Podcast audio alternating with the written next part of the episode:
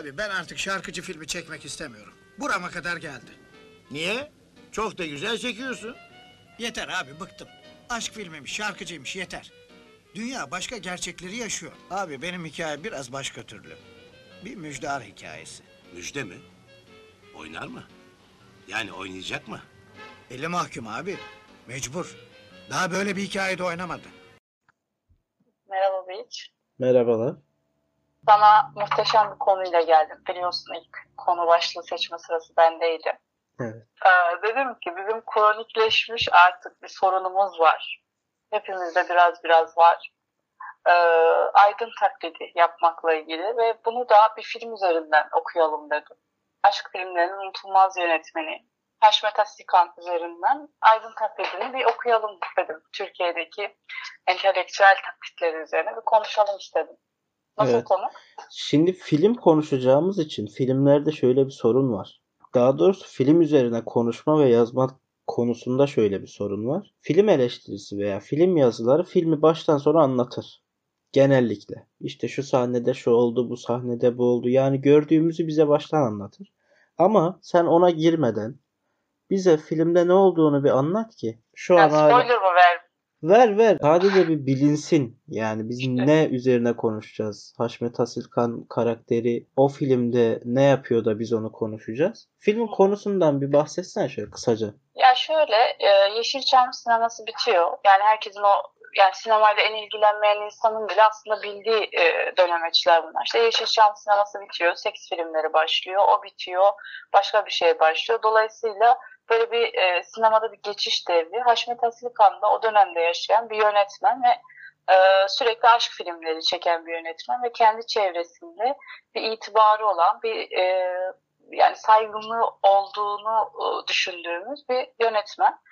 E, fakat halktaki insanlardaki bu değişikliği fark ediyor. İşte siyasi bir takım değişiklikler oluyor. 80 Hatta- darbesinden sonra tabii. Evet. Dar- Darbeler oluyor. İşte içeri alınanlar, şunlar bunlar. Herkes bir toplumcu oluyor ve e, Haşmet Asilkan da şunu fark ediyor. Hatta bunu filmin bir yerinde onun ağzından duyuyoruz. Halk değişiyor, herkes değişiyor. Biz aynı kalırsak düşeriz diyor ve değişmek istiyor.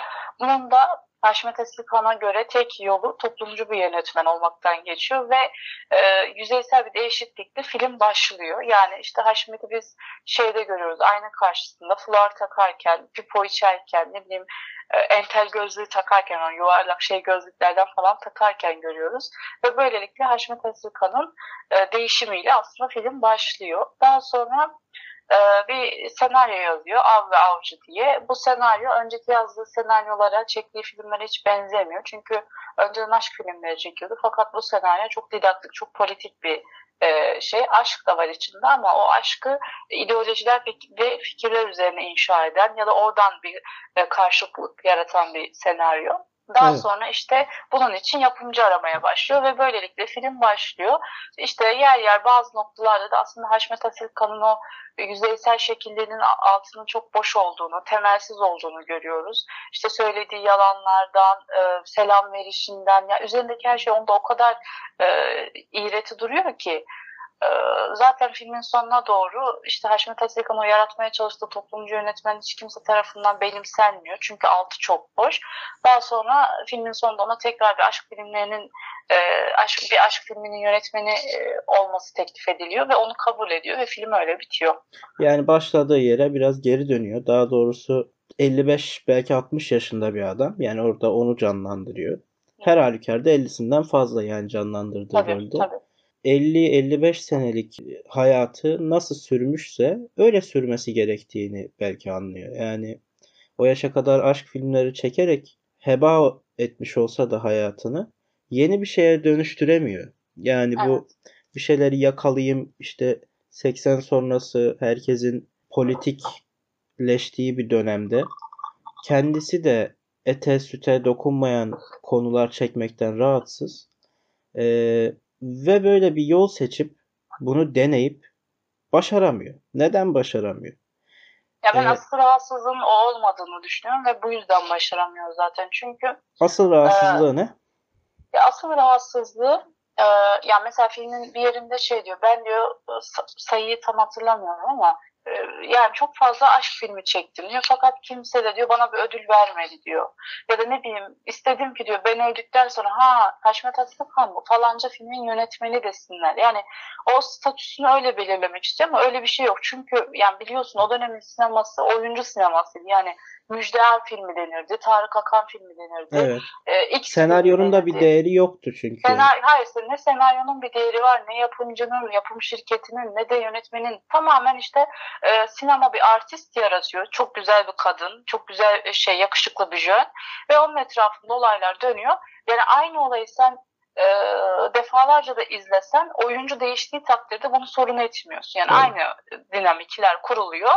Oyuncuları değiştiriyorlar ve iz- izleyici bunu seviyor, izliyor. Ya Öztürk fakat- Öztürk Serengil'in e, bir anısı var ya diyor yani biz aynı sette aynı gün aynı Hı hı. saatlerde üç farklı filmi çekerdik. Yani Evet, böyle yani bir Mesela şey Berlin'e gidiyorlar film çekmeye. E, Evet. tabii biraz maliyetli de bir iş. Gidiyorlar. E, Aynı anda işte 3 haftada mesela iki film çekip geri dönüyorlar aynı oyuncularla. Tabii, tabii. Ve bunu Şimdi- insanlar izliyor yani. evet. Bir sorun yok seyircinin bununla. Ama Haşmet Aslıkan bundan rahatsız. Niye? Çünkü e, ya bir imzası yok adamın. Ve bunu istiyor. Yani Haşmet'in istediği şey ben toplumcu bir yönetmen olayım. Ben insanlara insanları insanca anlatayım.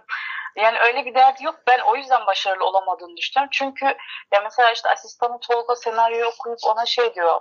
e, ya çok didaktik olmuş diyor. Orada böyle bir e, afallıyor. Yani aslında ne yapmaya çalıştığım o da çok farklı değil. Evet diyor biraz öyle bir şey yapmaya çalıştım diyor ama bunu derken biz ondaki o tedirginliği, o şeyi hissediyoruz.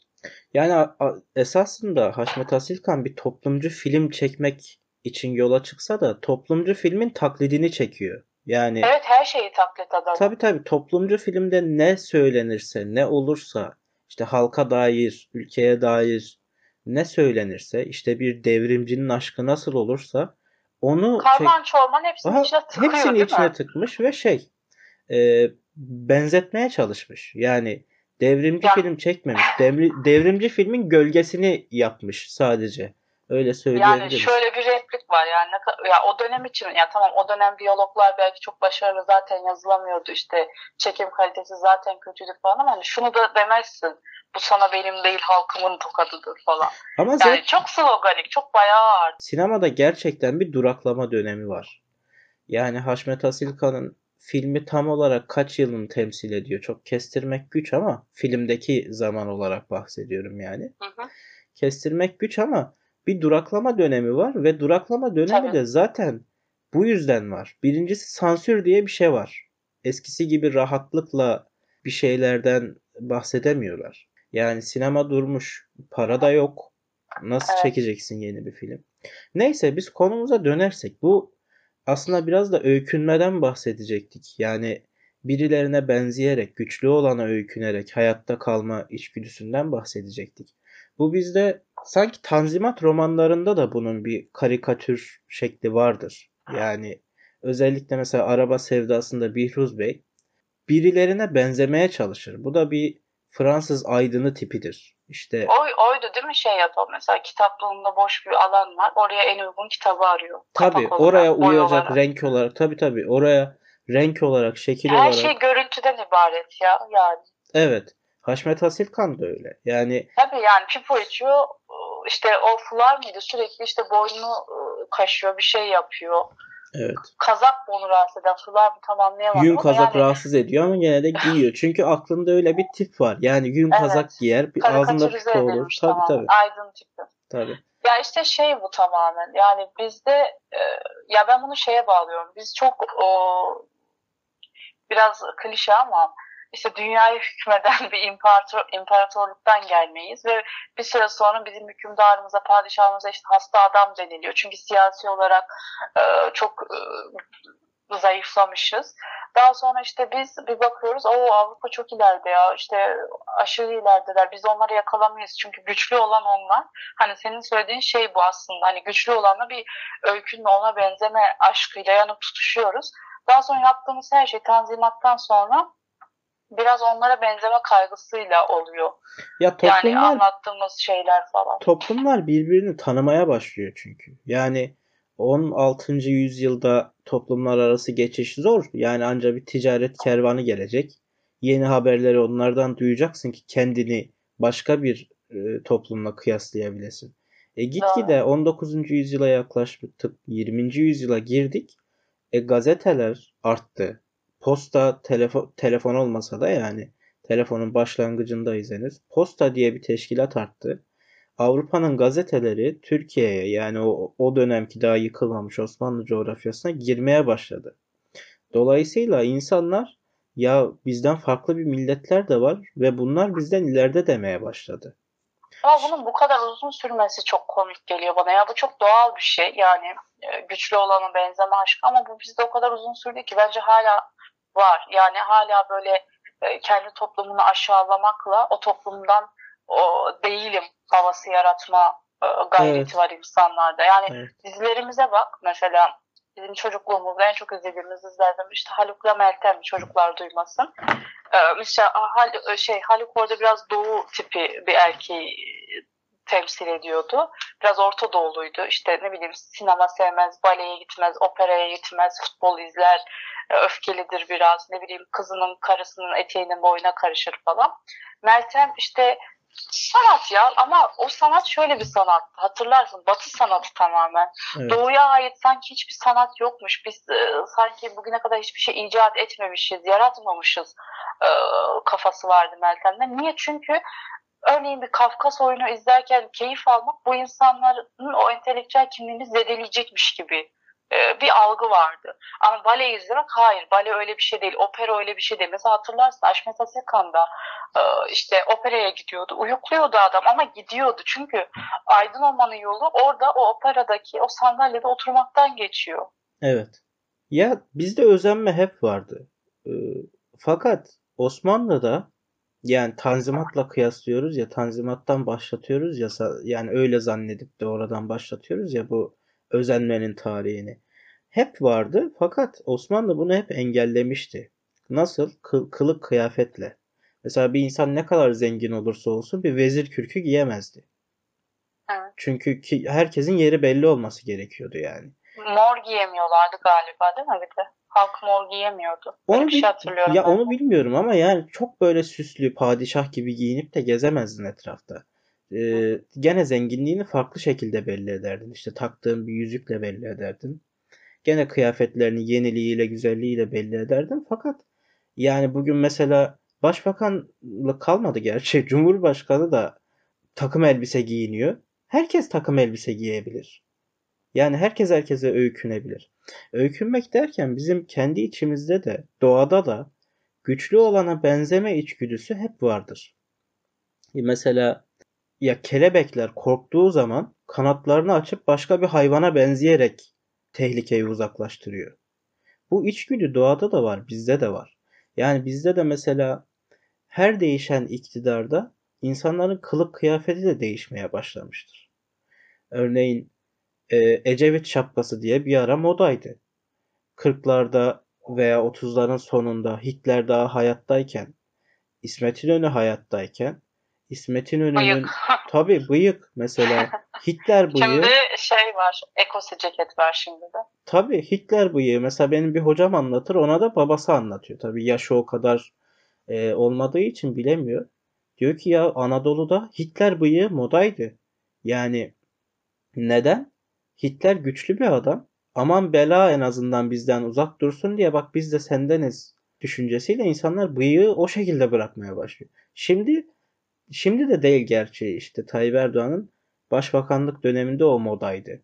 Ekosa ceket mesela AK Parti'nin ilde illerde görev yapan her böyle üst düzey yöneticisinin bir ceketi öyledir mesela. Yani giyiliyor bu. İster benzi şey bilerek benziyorlar, ister be- bilmeyerek benziyorlar. Her neyse ya bugün şey geldi aklıma mesela şimdi 2000'lerin başında ben daha çocukken televizyon programlarında tartışmalar olurdu. İkisi herhalde Özgür yıllar. Ha, efendim Özgür yıllar ya. Ha değil mi? Öyle bir şey var şimdi. Çok özgürdük yıllar. Değil, Evet. değildik. Ya o dönemde televizyonda konuşanlar kılık kıyafetine bakıp anlardın neyi savunacak diye. Veya sakalına bakıp. Şekil bu Şimdi kadar daha önemliydi. karmaşık ama bence o konu. E şimdi anlayamıyorsun ki adamın Evet. göğsüne kadar sakalı var. Hacı zannedersin bir konuşuyor. Ateist. Alakası yok yani.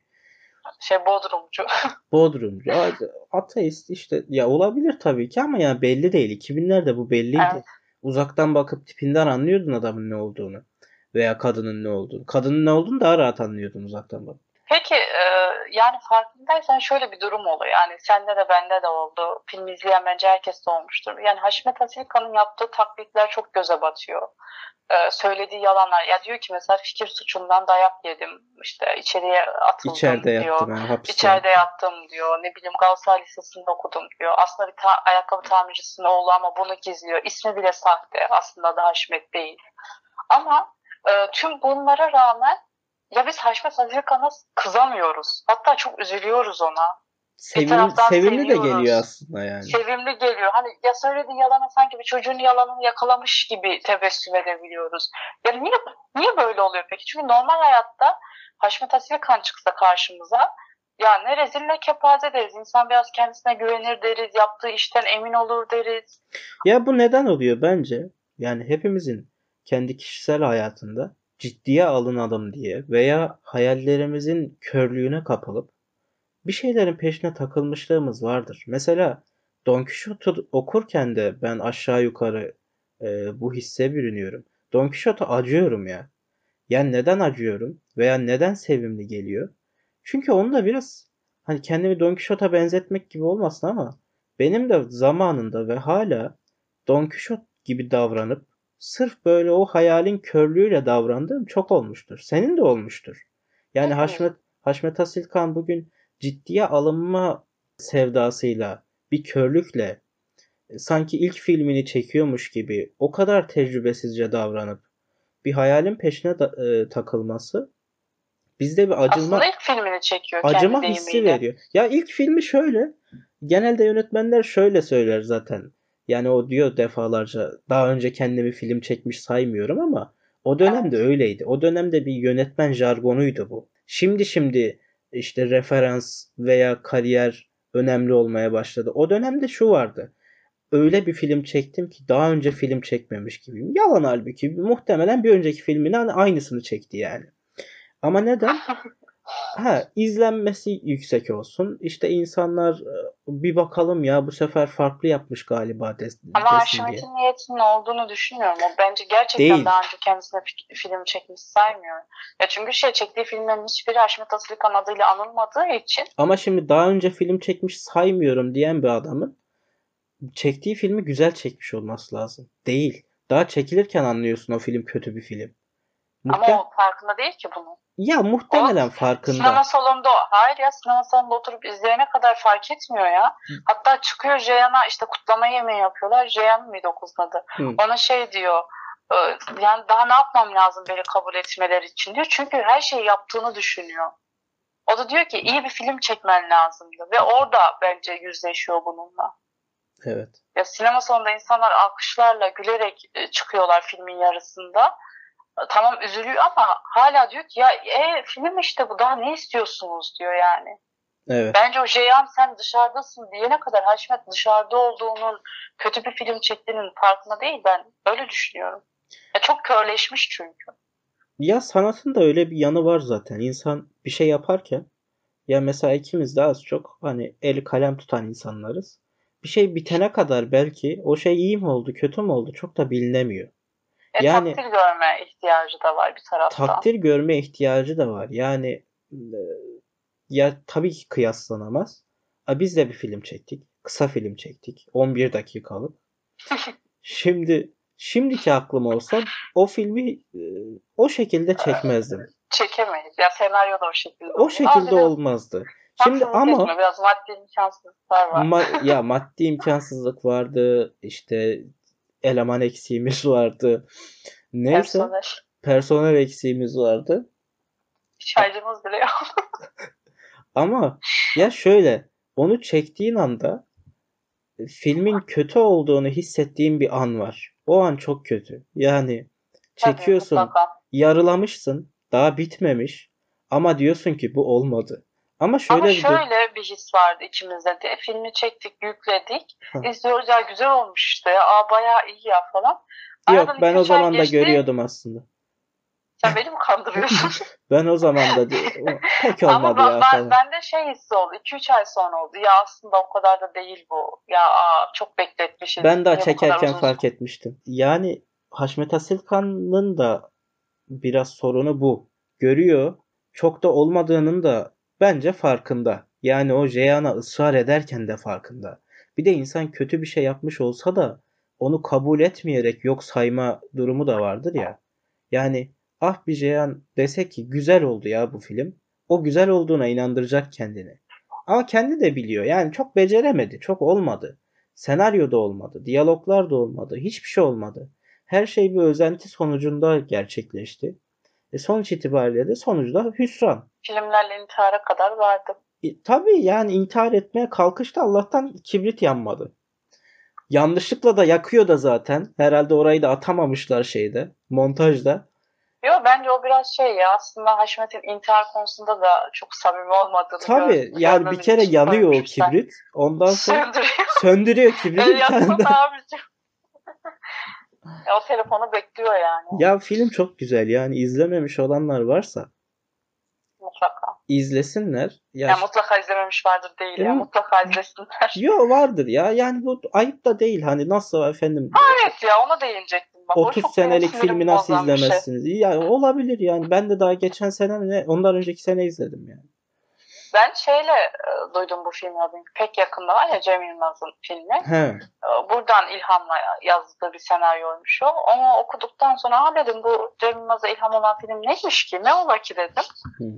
Sonra öyle izlemiştim ve şey yani e, bunu söylemek çok böyle ayıp karşılanıyor insan arasında. Atıyorum bunu geçenlerde de konuşmuştuk. İşte mesela bir klasik müzik tamam herkesin bildiği bir senfoni. İşte bir saçma sapan bir yaz dizisinde çıktı diyelim. Ve onu sen e, o şekilde keşfettin ve o şekilde dinlemeye başladın. Bunu söyleyemiyorsun. E peki biz Bunu de burada taklit ediyoruz. yapıyoruz işte değil mi? Bunu Evet işte söylemeyerek. bu da bu da bizdeki Haşmet Asilkan e, Tabii. figürü yani. Tabii. Böyle çok şey. E tamam oradan e, duymuş olabilirsin. Mesela şey vardı birkaç yıl evvel. Fi diye bir dizi vardı. Sernan Sarıkaya falan oynuyordu. Puh TV'nin dijital dizisi.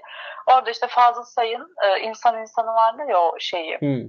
Yani alta yorumlara bakıyorum. Fi'den gelen gelmesin. Biz daha önce de buradaydık. Ya niye yani bir insan annesinin karnında mı öğrenecekti Fazıl Say kim neler yapmış? Yani hepimiz izlediğimiz o iyi filmleri, iyi kitapları, iyi müzikleri bir şeylerin aracılığıyla, vesilesiyle öğrenmedik mi? Herkesten önce bilmek önemli. Evet. Yani onun için zaten bazıları böyle bir güzel bir kitap okur. Asla kimseye söylemez onu. Keşfedilmesin de ben bileyim diye. Bir saçma. de şey vardır mesela atıyorum beyaz dişi okuyor tamam mı? Gördüm aa okuyor musun? Güzel kitap dedim. Şey dedi ya aslında çok önceden okumuştum da İkinciyi tekrar okuyor. okumak istedim falan. Ya ilk defa okuyorsan bunu söyle yani ayıp değil. Ya suç ve cezayı 35 yaşında okudun diye biri seni ayıplayacaksa o onun ayıbı. Geçen Suç ve Yani bu Ceza kadar- zaten 35'inden 40'ından sonra pek insan sarmıyor diyen biri vardı. Bence de ya Gerçekten. biraz böyle 20'lerin kitabı. Evet tam o dönemin ben daha da erken okumuştum ama Ya çünkü şey insanın o tip o derecede hayatı sorguladığı yaş 20'li yaşlar. Yani daha sonra 40 yaşında çok varoluş Oturtmuş sancısı çekilmiyor oluyorsun. gibime geliyor. Evet ya. inşallah çekmeyiz yani. Daha çekilmez o yaşlar. Ya fırsat olmuyor. Yani Ya iki tane çocuğun var varoluş sancısı çekiyorsun yani. Zor. Zor. Zor. Yani. Ekmeği kim alacak değil mi? E Allah sınamasın. Zor yani valla. 40 yaşında varoluş sancısı çekmek. Aslında 20 yaşına kadar bana öyle geliyor ki insan doğduğuna şaşırıyor. Onun için bir varoluş sancısı. Tabii. 40'ta artık kabul etmen lazım. Doğduk yani. Ya biraz da amaçsızlık itiyor da olabilir. Çünkü çok bir amacın yok. Tabii. Belirleyemiyorsun. Kayıt da epey oldu herhalde. 30 dakikaya dayandı gibi. Hı hı. Konumuza dönelim. Biz de ya aslında bizde diye lafa başlıyoruz hep. Maalesef bu bizim Twitter'ın dilimize soktuğu bir şey. Mesela genelleme yapmadan önce Türkiye'de bu böyledir diyor. Ya halbuki başka ülkeyi çok da bilmiyoruz yani. Evet. Neyse biz de e, Eleştirip eleştirip aynı şekilde başlama. biz ama cümleyi öyle düşünmüşüm zihnimde ne yapayım? Tamam, Şimdi değiştiremiyorum sonra. Buyur. Yok yok tamam önemli değil anladık. Öykünme dediğimiz şey hep vardı. Bu 16. yüzyılda da vardı. o 19'da da vardı. Tanzimat'ta Burada bir bölmek istiyorum. lütfen buyur. Ya şimdi bizim divan edebiyatı Arap ve Farsların etkisiyle oluşmuş bir edebiyat ya. Evet. ekseriyetle. Evet. Peki e, ya bak bizde de bir e, burada bir ikili bir tavır yani sende ve bende bizden kastımı bir tavır gözlenebilir. Çünkü neden? Atıyorum Tanzimat'tan sonrasını eleştirirken işte Batı eksenli düşünüyorduk, onlara benzemeye çalışıyorduk deyip eleştirirken öncesinde de aslında Araplar, Araplara ve Farsların edebiyatına çok fazla bir öykünme vardı. E, fakat bunu e, diğeri kadar çok eleştirmiyoruz. Bu da şey mi gösteriyor? Yani Arapları ve Farsları Türk toplumundan daha aşağı görüyoruz. Ama diğeri bizden daha yukarıda olduğu için onlara karşı bir aşağılık kompleksi geliştirirken Araplara ve Farslara karşı öyle bir e, kompleksimiz yok. Ya mesela şuradan daha güncel bir örnek vereyim. E, işte biri geldi sana dedi ki işte yurt dışındasın işte Türk olduğun belli değil yani Türkiye'de bellidir de yurt dışında çok belli değil. Biri sana dedi ki işte Türk müsün? Hiç Türkiye benzemiyorsun değil mi? Ha, hiç Türkiye benzemiyorsun dedi ve sen buna sevindin. Evet. Ama mesela biri geldi sana dedi ki sen şey misin ya işte e, Arap mısın dedi ve sen buna bozuldun gibi. Yani Ya- böyle bir şey var. İkili bir, ikili de bir tavır var yani. Hani ırkların üstünlüğü gibi bir anlayışımız var bizim. Niye bilmiyorum. E, yani var. Herke her millette vardır ya. Her millet Bilmiyorum var mıdır? Bu Bir Hutu- var mıdır? Hutularla Tutsiler mi ne bir Afrika kabilesi vardı. İsimleri yanlış olabilir. Yani sen ben uzaktan baksak ikisini katiyen ayırt edemeyiz birbirinden. Ama Evet. birileri demiş ki sen Hutusun, sen Tutsisin. Yani isimlerini yanlış söylüyor olabilirim şu an aklımda kaldığı kadarıyla. Ya birbirlerine ırkçılık oynuyorlar. İkisi de birbirinin aynısı bir millet yani baktığın zaman şekil olarak. İşte Koreli olman Japon olduğun gerçeğini değiştirmez mi? Efendim yani ha Koreli oldukları, Japon oldukları gerçeklerini değiştirmiyor. Neyse e, bu var yani maalesef. Ee, her millette var. Bizde de ya Batı'ya özenmek bizde neden eleştiriliyor? Ee, birincisi dinleri dinlerimize benzemiyor. İkincisi sosyal hayattaki durumları bize hiç benzemiyor. Yani biz Daha Evet. relax, Da- large. ya belki de filmlerinden gördüğümüz derecede öyle. Yok ya ben öyle olduğunu düşünüyorum. Ya Tamamen. mesela Yani mesela bir mit vardır ya. İşte Hı. bir Alman çocuğu 18 yaşına geldi mi artık ailesi ona bakmaz. Evden atarlar. yok öyle olduğunu İşte düşünüyorum öyle ama değil zaten. Ama böyle daha bir da, daha da genişler. ya geniş oldukları Daha rahatlar. geniş oldukları gerçek. E, neden? Yani şu var. Bizim dinin çok etkisi var. Yani İslam dininin bir şeylere daha bağlı, daha bağımlı veya işte daha sınır- sınırlı yaşamamızın aslında çok yani. etkisi var bunda. Tabii ya Yani geleneksel şey şeylerden değil, tabii. okuduk öğrendik böyleymiş değil. Yani annelerimizin, dedelerimizin, ninelerimizin Değil. artık gelenekselleşmiş, oturmuş bazı inançları. Tabii. Şu da var. Biz son 10-20 senede 20 bile değil ya. Son 10 senede yani Orta Doğuluyuz biz galiba demeye başladık ve şu son 1-2 senedir de evet biz Orta Doğuluyuz demeye başladık. Yani Öyleyiz ama. öyleyiz ama bunu biz önceden çok bilmiyorduk ya. Orta Doğu denince aklımıza bizim hep böyle Irak, işte Suriye, on, İran oralar geliyordu. Biz çok yakıştırmıyorduk yani şeyi kendimize Orta Doğululuğu. O dediğin doğru. Yani Arap'ı Yani taklit çok- edince edilebilir geliyor veya taklit değildir o. İşte Araplardan sanat alıp daha da yücelttik diyebiliyoruz. Ama Batı'yı taklit edince tam becerememiş oluyoruz ya. Gerçekten Ama öyle. gerçekten becerememiş miyiz? Yani divan edebiyatı çok e, hay maşallah edebiyat. Evet. Ama Tanzimat'taki ilk ör- ya tabii ilk örneklerin öyle e, teknik bakımdan kusurlu olması düşünülebilir gayet. Öyle olacaktı zaten muhtemelen. Başka ne bekliyorduk ki? Ama hala böyle e, bazı şeylerin yüzeyde kalması beni şaşırtıyor. Yani kaç yıl geçmiş üstünden. artık. Ama tarihe O- baktığın zaman o kaç yıl geçmiş dediğin süreç çok da bir süreç değil. Yani 100 Yok yılda hala var yani hala içimizde baleye, tiyatroya gitmekle aydın olduğunu zanneden işte çok fazla insan var. Ya mesela e, roman tartışmasına çekersek konuyu. Bizde bir yerli bir romandan söz edebilir miyiz dediğin zaman yazarlara, şöyle aklı başında olan yazarlara, hayır yerli bir romandan hala söz edemeyiz diyen çok insan var. Taklidi yazılıyor. Yani Batılılar romanı nasıl yazıyor? Şöyle şöyle yazıyor. Biz de öyle yazalım. Durumu devam ediyor. Onun için zaten hala daha işte Türklerin klasikleri var mı diye tartışmalar dönüyor ya. Mesela Türk klasiği var mı? E var yazılmış bir sürü şey ama hayır diyorlar. Onlar hep Batı taklidi. Yani Türklere ait şeyler değil. Neyse Yani ko- Halit Ziya Madame Bana konuşsam Aşk Memnu bile bir şey aslında. Bir taklit. taklit tabii ki canım yani. Aşkı, Madame Bovary falan aşkı memnun taklit. Ee, şimdilik sonlandıralım istersen ne dersin? Muhtemelen 10 günde bir yayınlarız yeni bölümü diyoruz ama belki 15 gün olmaz. olabilir. Yani çekebildikçe ama 15 günü geçirmemeye çalışacağız. Peki görüşmek üzere. Görüşürüz.